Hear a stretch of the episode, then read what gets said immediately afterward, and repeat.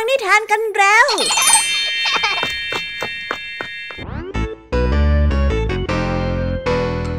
สวีดัสสวัสดีน้องๆชาวรายการคิสอาวทุกๆคนนะคะ วันนี้พี่แยมมี่กับผองเพื่อน ก็ได้เตรียมนิทานสนุกๆมาเล่าให้กับน้องๆได้ฟัง เพื่อเปิดจินตนาการ แล้วก็ตะลุยไปกับโลกแห่งนิทานนั่นเอง น้องๆอยากจะรู้กันแล้วหรือยังคะ ว่าวันนี้พี่แยมมี่และผองเพื่อนได้เตรียมนิทานเรื่องอะไรมาฝากน้องๆกันบ้างเอาละค่ะ เราไปเริ่มต้นกันที่นิทานของคุณครูไหว ซึ่งในวันนี้เสนอนิทานเรื่องคำสอนของนักปราชญ์ ส่วนเรื่องราวของนิทานเรื่องนี้จะเป็นอย่างไร น้องๆ ต้องไปรอติดตามรับฟังกันในช่วงคุณครูไหวใจดีของพวกเรากันได้เลยนะคะ พี่แยมมี่ในวันนี้ขาบอกเลยค่ะว่าไม่ยอมน้อยหน้าคุณครูไหวเพราะว่าวันนี้พี่แยมมี่ได้เตรียมนิทานทั้งสามเรื่องสามรสมาฝากน้องๆ กันอย่างจุใจกันไปเลย และนิทานเรื่องแรกที่พี่แยมมี่ได้จัดเตรียมมาฝากน้องๆ มีชื่อเรื่องว่า การรับเคราะห์ ต่อกันในนิทานเรื่องที่สองที่มีชื่อเรื่องว่า สายน้ำช่วยชีวิต และในนิทานเรื่องที่สามมีชื่อเรื่องว่า ไหวพริบของลูกเศรษฐี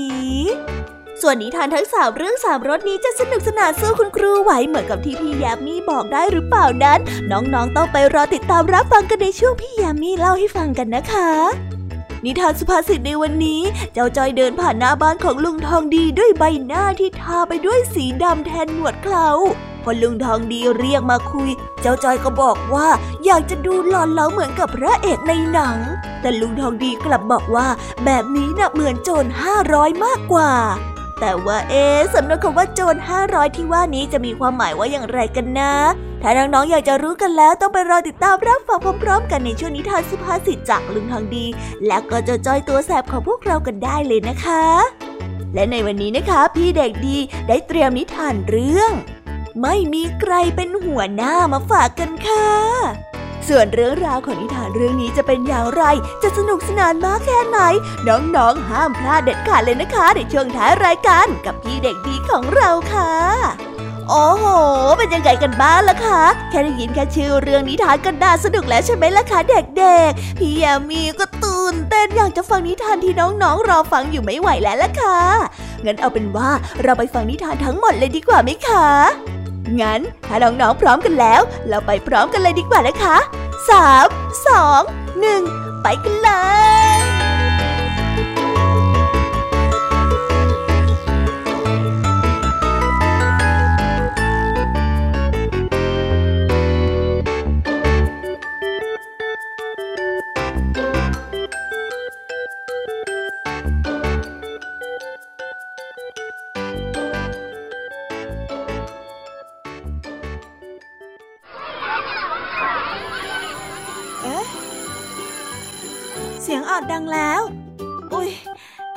เรียนแล้วล่ะค่ะ ไม่รอช้า เราไปหาคุณครูไหวกันเถอะ ไปกันเลย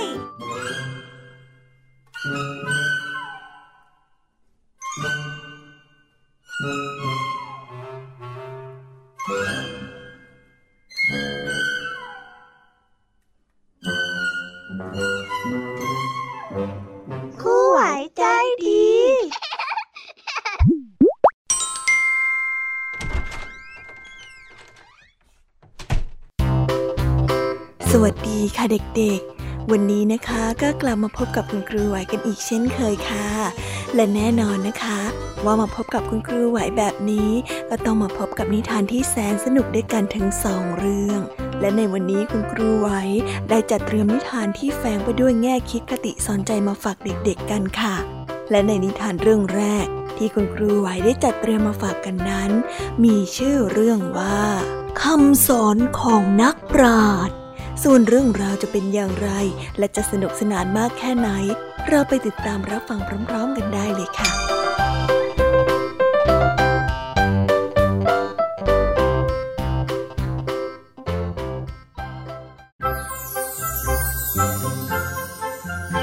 กันละครั้งหนึ่ง ในอดีตที่นานมาแล้ว นักปราชญ์ท่านหนึ่งได้เดินทางท่องเที่ยวแสวงหาความรู้กับลูกศิษย์กลุ่มหนึ่ง ในขณะที่เดินผ่านแคว้นต่างๆ ซึ่งกำลังเกิดสงคราม จึงทำให้เกิดข้าวยากหมากแพง หาสเสบียงอะไรก็ไม่ค่อยจะได้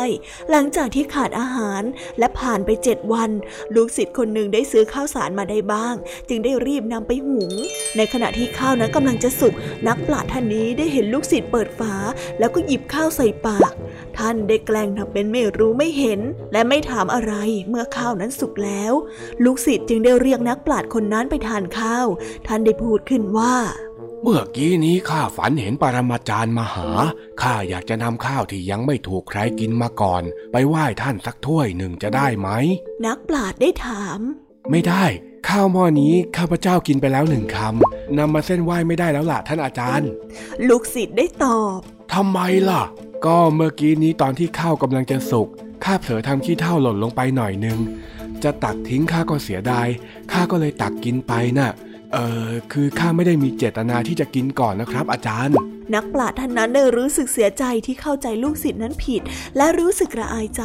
พร้อมกับเอ่ยคำขอโทษ ปกติข้าเคยไว้ใจเจ้ามากที่สุด แต่ก็ยังคงคลางแคลงใจเจ้า แสดงว่าในใจของข้านั้นยังไม่มั่นคง เพราะว่าข้านั้นตัดสินเจ้าจากความคิดของตัวข้าเอง จนเกิดความผิดพลาด อืม พวกสิทธิ์ทั้งหลาย พวกเจ้าจงจำไว้นะ การจะเข้าใจใครสักคนหนึ่งเนี่ยไม่ใช่เรื่องง่ายเลย เราควรจะพิจารณาให้ดีให้รอบคอบ อย่าตัดสินความจริงจากสิ่งที่เห็นเพียงครั้งเดียวเท่านั้น เข้าใจไหม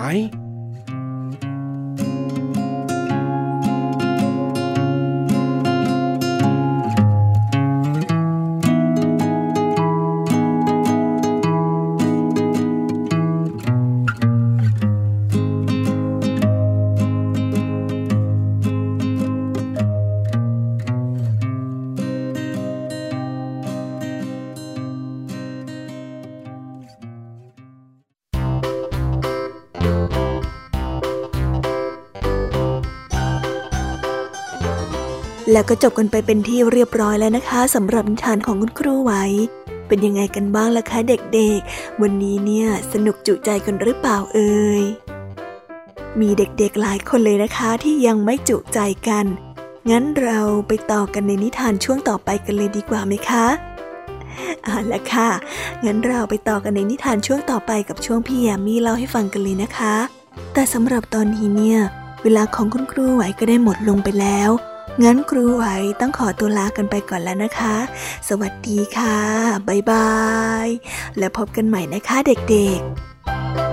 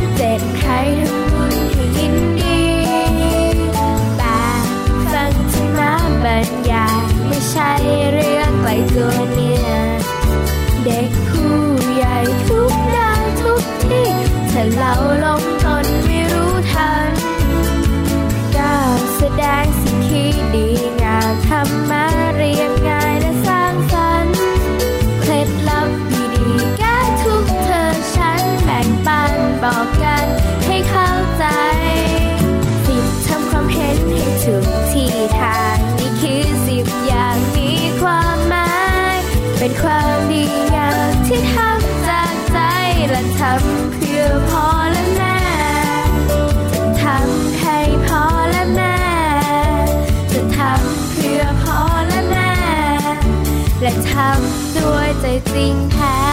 This is Thai PBS Podcast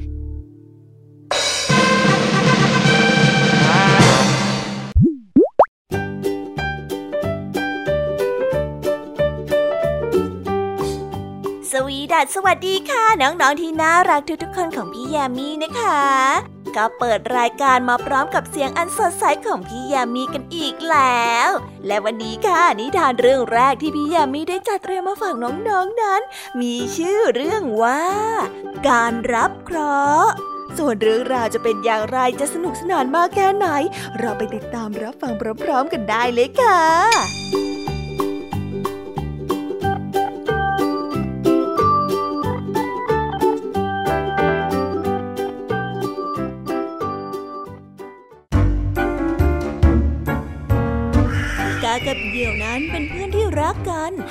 ศัยอยู่ที่ต้นไม้เดียวกัน แต่คนละกิ่งเพียงเท่านั้น วันหนึ่ง เจ้าเหยี่ยวนั้นได้ล้มป่วยลง มันได้ร้ายเรี่ยวแรงที่จะออกไปบินหาอาหาร กาได้เกิดความสงสารจะออกไปหาอาหารมาเผื่อ ก่อนที่จะไปมันได้บอกกับเหยี่ยวไปว่าข้าจะออกไปหาอาหารมาให้เจ้ากิน เจ้าจะได้หายเร็วๆ แล้วก็จะได้ออกไปหาอาหารกินเองได้ ขอบใจมากที่ช่วยเหลือข้า ข้าเจ็บปวดและข้า เดินทางไปไหนไม่ไหวจริง ๆ ยังไงข้าฝากเจ้าไปคาบลูกไก่ในหมู่บ้านมาให้ข้ากินหน่อยนะ ในทุกๆวันเนี่ยข้าจะต้องกินลูกไก่ ไม่งั้นข้าจะไม่มีแรง แต่วันนี้ข้าไม่ไหวแล้วจริง ๆ ยังไงคงต้องให้เจ้าช่วยหน่อยละ ฝากด้วยนะ กาได้บินออกไปจิกลูกไก่ในหมู่บ้าน และได้เอามาให้เหยี่ยวกินอย่างอร่อยอร่อย เจ้ากาได้เห็นเหยี่ยวอาการยังแย่อยู่ ก็เลยออกไปหาอาหารมาเพิ่มให้อีกเป็นสองครั้ง แต่คราวนี้ เจ้ากาได้ออกไปจิกและนำลูกไก่มาเช่นเคย แต่ตอนนั้นชาวบ้านได้แอบมาเห็นพอดี ว่าเจ้ากากำลังลักลูกไก่ออกไปกิน ชาวบ้านจึงได้ใช้หน้าไม้ ยิงไปที่เจ้ากาตัวนั้นทำให้เจ้ากาตัวนั้นเสียชีวิตคาที่ และไม่ได้นำลูกไก่ไปให้เจ้าเหี่ยวอีกเลย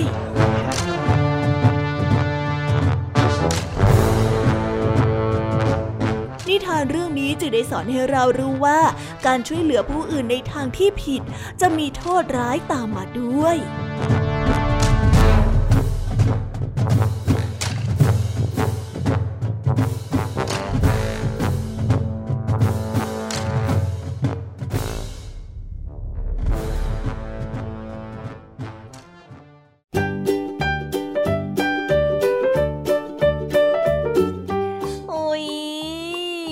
นิทานเรื่องแรกของพี่ยามีกันลงไปแล้วว่าเผลอแป๊บแป๊บเดียวเอง แต่พี่ยามีรู้นะคะว่าน้องๆออย่างไม่จุใจกันอย่างแน่นอน พี่ยามีก็เลยเตรียมนิทานแนวเรื่องที่สองมาฝากเด็กๆกันค่ะ ในนิทานเรื่องที่สองนี้ มีชื่อเรื่องว่า สายน้ำช่วยชีวิตส่วนเรื่องราวจะเป็นอย่างไร และจะสนุกสนานมากแค่ไหน เราไปรับฟังพร้อม ๆ กันได้เลยค่ะ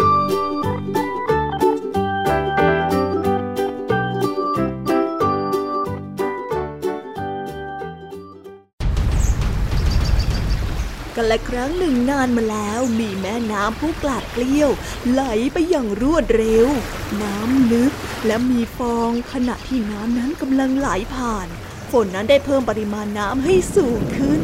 น้ำขุ่นได้ไหลผ่านไป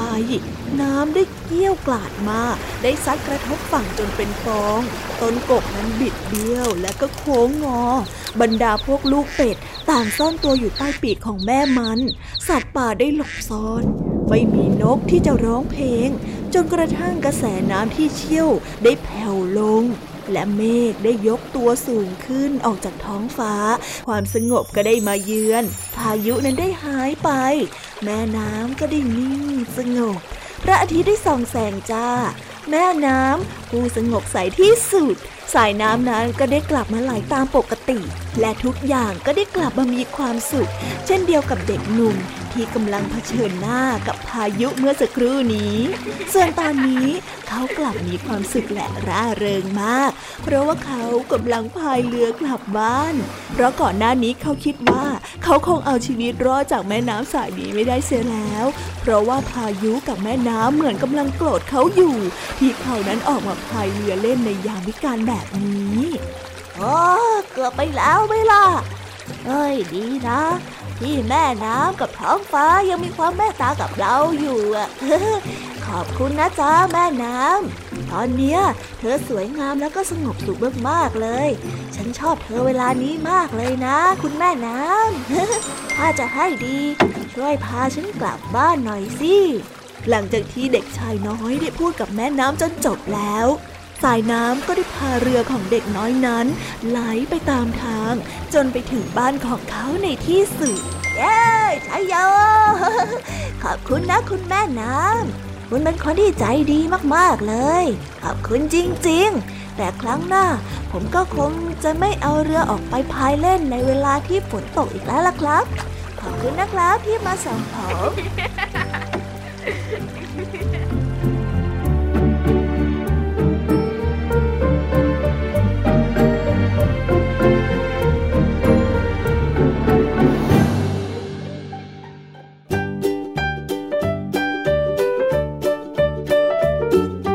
และแล้วก็จบกันไปแล้วนะสำหรับนิทานในเรื่องที่สองของพี่ยามี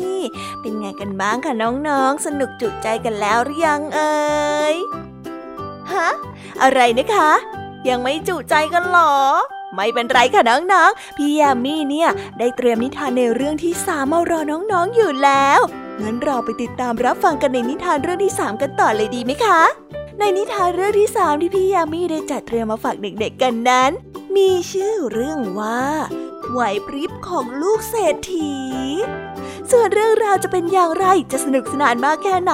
เราไปรับฟังกันในนิทานเรื่องนี้พร้อม ๆ กันเลยค่ะ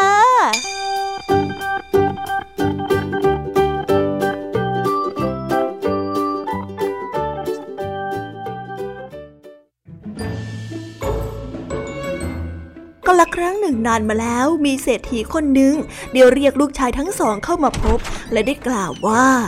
เจ้าทั้งสองคน จงไปที่แม่น้ำใหญ่นอกเมือง แล้วนำปลามาให้พ่อให้ได้ โดยมีข้อแม้ว่า ปลานั้นจะต้องขอมาจากชาวประมงเท่านั้น ห้ามไม่ให้ใช้เงินซื้อมาเด็ดขาด เข้าใจไหม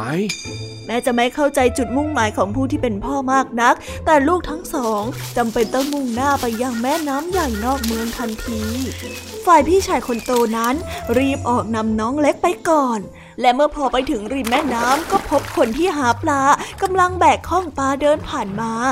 ลูกชายคนโตของเศรษฐีก็ได้รีบเดินเข้ามาหา พลางกับตวาดว่า นี่เจ้าคนหาปลาตัวเหม็นสกปรก เจ้าจงมอบปลาให้แก่เราเดี๋ยวนี้ เราจะนำไปให้พ่อของเราน่ะ เอามาซะดีๆ แล้วเดี๋ยววันหลังข้าจะมาจ่ายเงินให้คนหาปลานั้นรู้ดีว่าลูกชายเศรษฐีนั้นเป็นใคร จึงจำเป็นต้องแบ่งปลาในคลองให้กับลูกเศรษฐีไปสองตัว ซึ่งมันมีขนาดไม่ใหญ่โตนัก ลูกเศรษฐีได้ปลาแล้วก็ดีอกดีใจเป็นอย่างมาก ได้รีบนำปลานั้นกลับไปให้พ่อของตนในทันที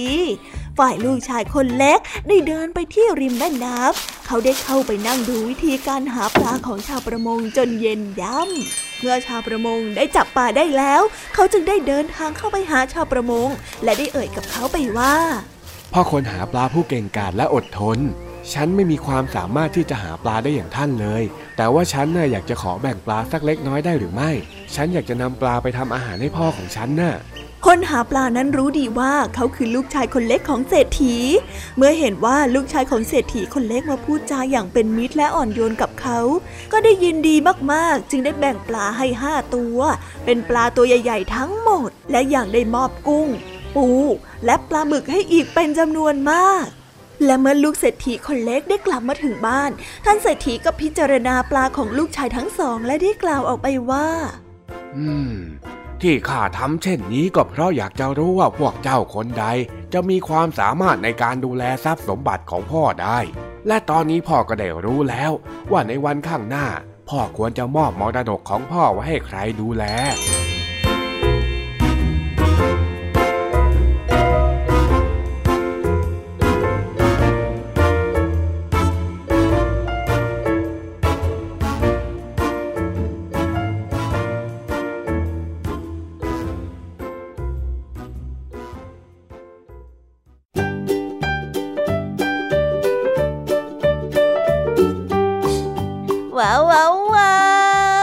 จบกันไป เป็นที่เรียบร้อยแล้วนะคะสำหรับนิทานทั้งสามเรื่องสามรสของพี่ยามีเป็นไงกันบ้างคะเด็กๆ ได้ข้อคิดหรือว่าคติสอนใจอะไรกันไปบ้าง อย่าลืมนำไปเล่าให้กับเพื่อนๆที่โรงเรียนได้รับฟังกันด้วยนะคะ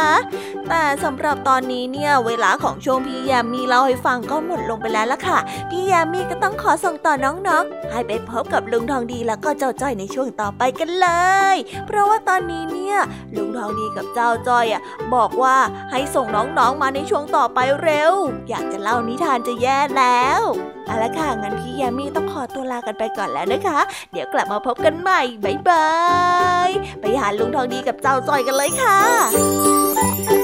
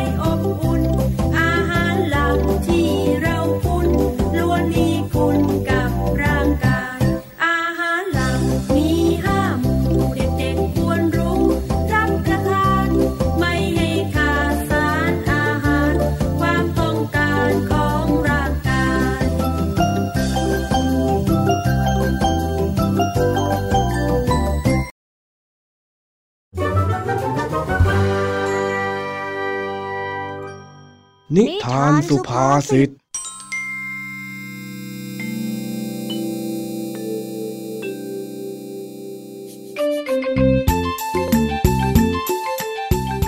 ันนี้เจ้าจ้อยเอาอะไรมาทาหน้าก็ไม่รู้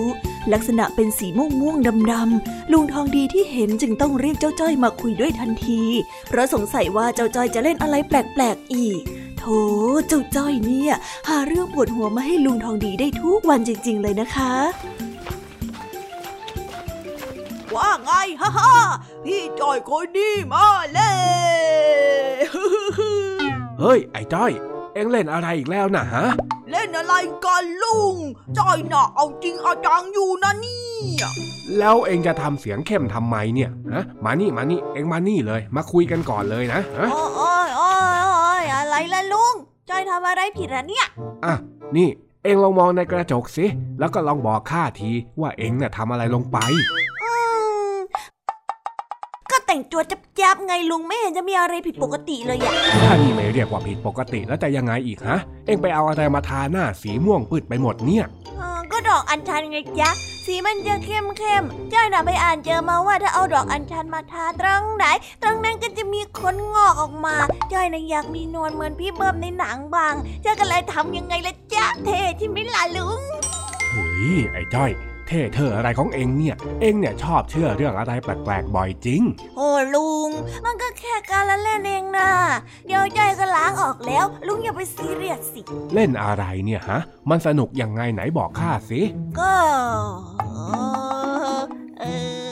ก็เท่ดีไงลุง ความสนุกไม่จำเป็นหรอกนะแค่จ้อยได้ทำอะไรเพื่อตัวเองก็พอแล้ว แหมคำพูดคำจาเองเนี่ยนะทำเพื่อตัวเองเหรอ อยากมีหนวดเคราวตั้งแต่ตอนป .3 เนี่ยนะ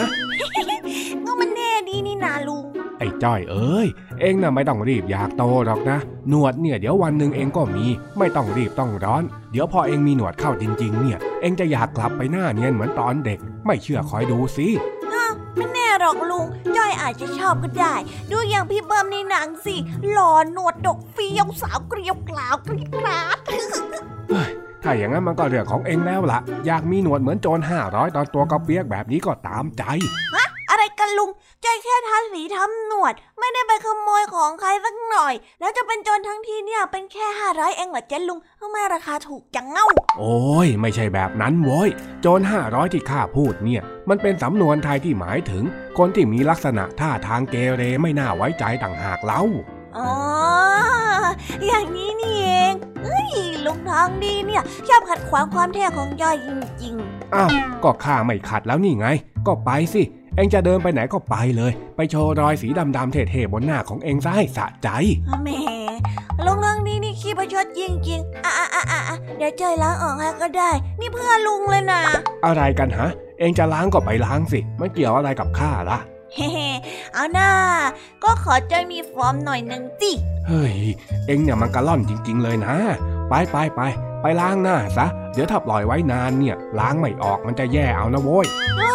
ไม่ลองสิจอยอะไม่อยากดูเหมือนโจรห้าร้อยงั้นเดี๋ยวจอยรีบไปล้างหน้ากันเลยจ้ะเออเออเออไปไปแล้วคราวหลังเนี่ยก็อย่าเล่นอะไรแปลกๆอีกละเรื่องนี้จอยไม่รับปากจ้ะลุงห้ามจอยไม่ได้หรอกไปละเฮ้ยไอ้จ้อย เองเนี่ยนะ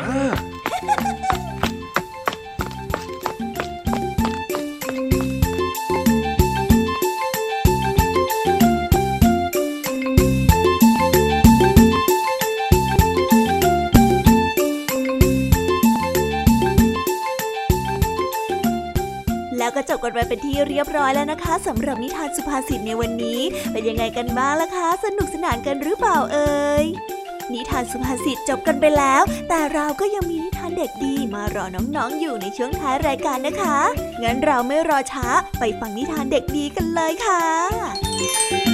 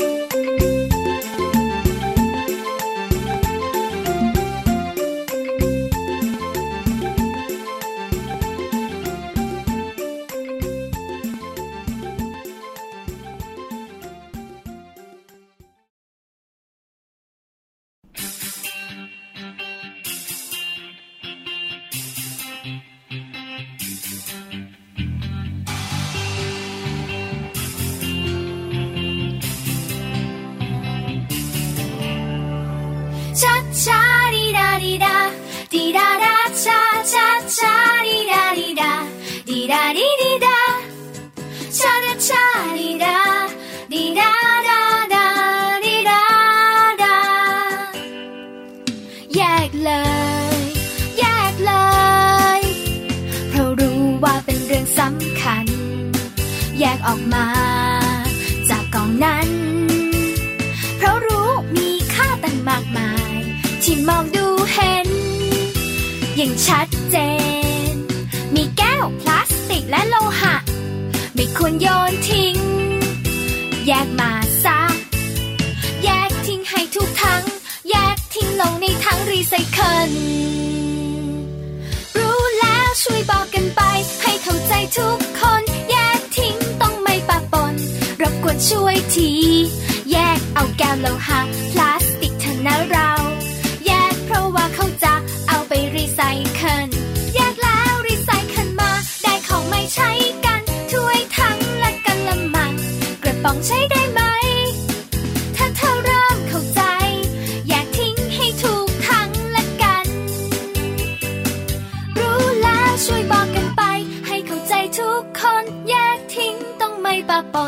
รบกวนช่วยที แยกเอาแก้วโลหะพลาส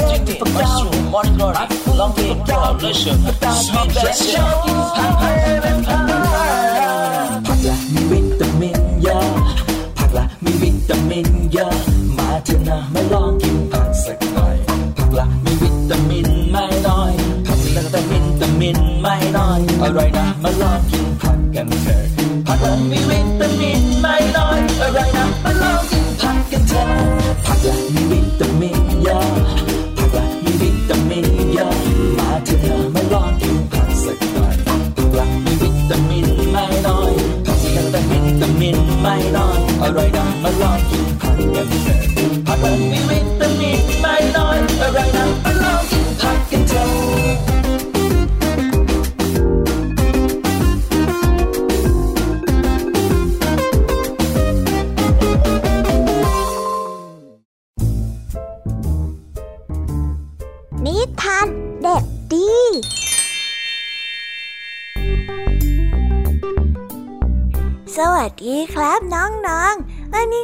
มาพบกับพี่เด็กดีกันอีกแล้ว และแน่นอนว่ามาพบกับพี่เด็กดีแบบนี้ ก็ต้องกลับมาพบกับนิทานที่แสนสนุกกันในช่วงท้ารายการ และวันนี้นะครับ พี่เด็กดีก็ได้เตรียมนิทานเรื่อง ไม่มีใครเป็นหัวหน้ามาฝากกัน ส่วนเรื่องราวจะเป็นอย่างไร ถ้าน้องๆออยากจะรู้กันแล้วงั้นเราไปติดตามรับฟังกันได้เลยครับ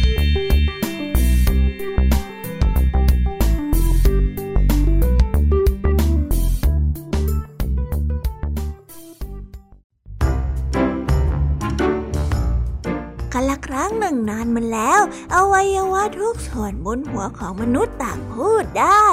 วันหนึ่งอวัยวะแต่ละส่วนนั้นพูดกันว่า เราควรที่จะมีหัวหน้าเพื่อช่วยดูแลอวัยวะอื่นๆ เราจะยกย่องผู้ใดขึ้นเป็นหัวหน้าดีนะ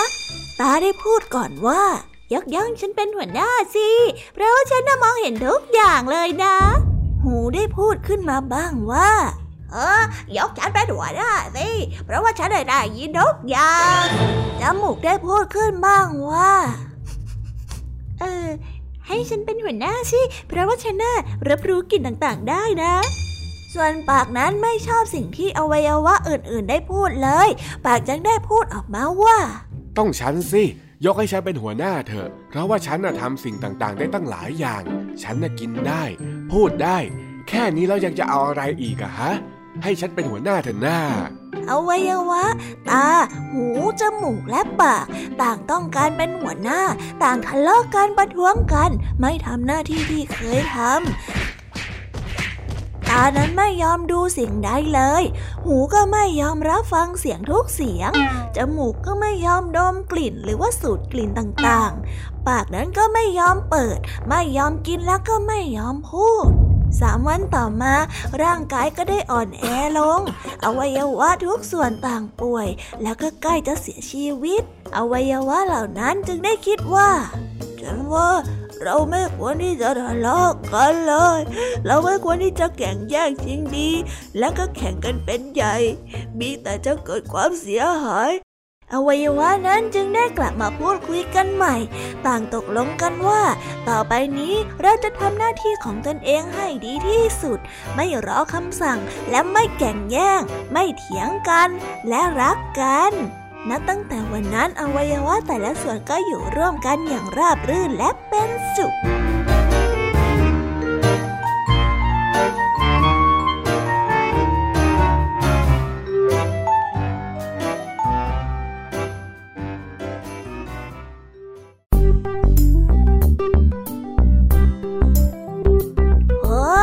แล้วก็จบกันไปเป็นที่เรียบร้อยแล้วนะครับสำหรับนิทานของพี่เด็กดีในวันนี้ เป็นยังไงกันบ้างล่ะครับน้องๆ สนุกกันหรือเปล่าเอ่ยถ้าน้องๆสนุกกันแบบนี้ เอาไว้วันหลังพี่เด็กดีจะจัดเตรียมนิทานที่แสนสนุกแบบนี้มาฝากกันอีกนะครับ แต่สำหรับวันนี้เวลาของพี่เด็กดีก็หมดลงไปแล้ว พี่เด็กดีก็ต้องขอตัวลาน้องๆกันไปก่อน แล้วพบกันใหม่นะครับ สวัสดีครับ บ๊ายบาย เป็นเด็กดีของคุณพ่อคุณแม่นะครับ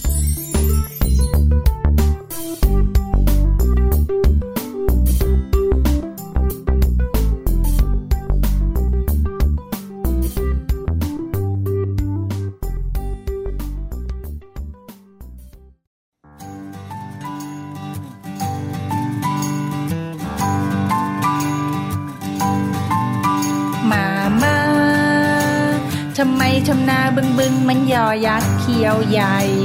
หนูกลวยไปหมดแล้วป้าป้าทำไมทำนายนยนมันลอลิงคิงคอง หน้าหมอบไปหมดแล้ว แอบมองเงินกันแน่เลย อย่ามัวชอเฉยชอเฉยมาเกี่ยวก้อยกันดีกันนะป้าป้าตะโกนเสียงดังไม่ดีไม่ดีเดี๋ยวคอคนเจ็บ ต้องงอน้ำมะนาว มามา จานข้าวทวางแรงๆไม่ดีไม่ดี เดี๋ยวจอชานแต่เอาพรุ่งนี้ต้องไปโรงเรียนแต่เช้านอนหนูจะเข้านอนตั้งแต่หัวค่ำนอนกันนะ ดีกันนะ ดีกันนะ ดีกันนะ ดีกันนะ ดีกันนะ ดีกันนะ ดีกันนะ ดีกันนะ จุ๊บจุ๊บจุ๊บจุ๊บมามาทำไมทำนาบึงบึงมันยอยักษ์เขียวใหญ่ หนูกลวยไปหมดแล้วป้าป้าทำไมทำนายนยนมันลอลิงคิงคอง หน้าหมอไปหมดแล้ว แอบมองเงินกันแน่เลย อย่ามัวชอเฉยชอเฉยมาเกี่ยวก้อยกัน ดีกันนะป่าป้าตะโกนเสียงดังไม่ดีไม่ดีเดี๋ยวคอคนเจ็บ ต้องงอน้ำมะนาวมามาจานข้าวทวางแรงแรงไม่ดีไม่ดี เดี๋ยวจอชานแต่เอาพรุ่งนี้ต้องไปโรงเรียนแต่เช้านอนหนูจะเข้านอนตั้งแต่หัวค่ำนอนกันนะ ดีกันนะ ดีกันนะ ดีกันนะ ดีกันนะ ดีกันนะ ดีกันนะ ดีกันนะ ดีกันนะ จุ๊บจุ๊บ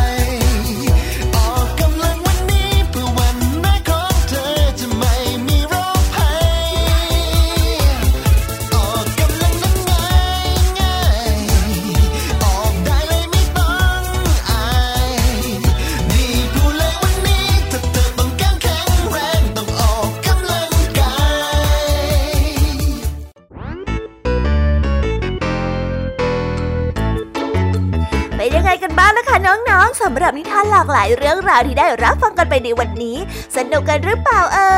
ย หลากหลายเรื่องราวที่ได้นำมาเนี่ย บางเรื่องก็ให้ข้อคิดสะกิดใจ บางเรื่องก็ให้ความสนุกสนานเพลิดเพลิน แล้วแต่ว่าน้องๆเนี่ยจะเห็นความสนุกสนานในแง่มุมไหนกันบ้าง ส่วนพี่ยามีแล้วก็พ่องเพื่อนเนี่ยก็มีหน้าที่ในการนำนิทานมาส่องตรงถึงน้องๆแค่นั้นเองละค่ะ แล้ววันนี้นะคะ เราก็ฟังนิทานกันมาจนถึงเวลาที่กำลังจะหมดลงอีกแล้วอะหอย ยามีต้องคิดถึงน้องๆอีกแน่เลย แต่ไม่ต้องห่วงนะคะน้องๆ พี่ยามีเนี่ยขอสัญญาเลยว่า จะกลับมาพบกันใหม่พร้อมกับนิทานที่แสนสนุกแบบนี้กันอีกแน่นอนค่ะน้องๆ อย่าลืมนำข้อคิดดีๆ ที่ได้จากการรับฟังนิทานที่แสนสนุกของคุณครูไหว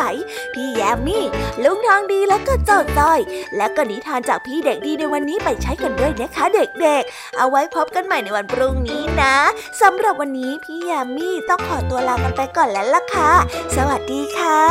บ๊ายบายนะคะน้องๆ และพบกันใหม่ค่ะ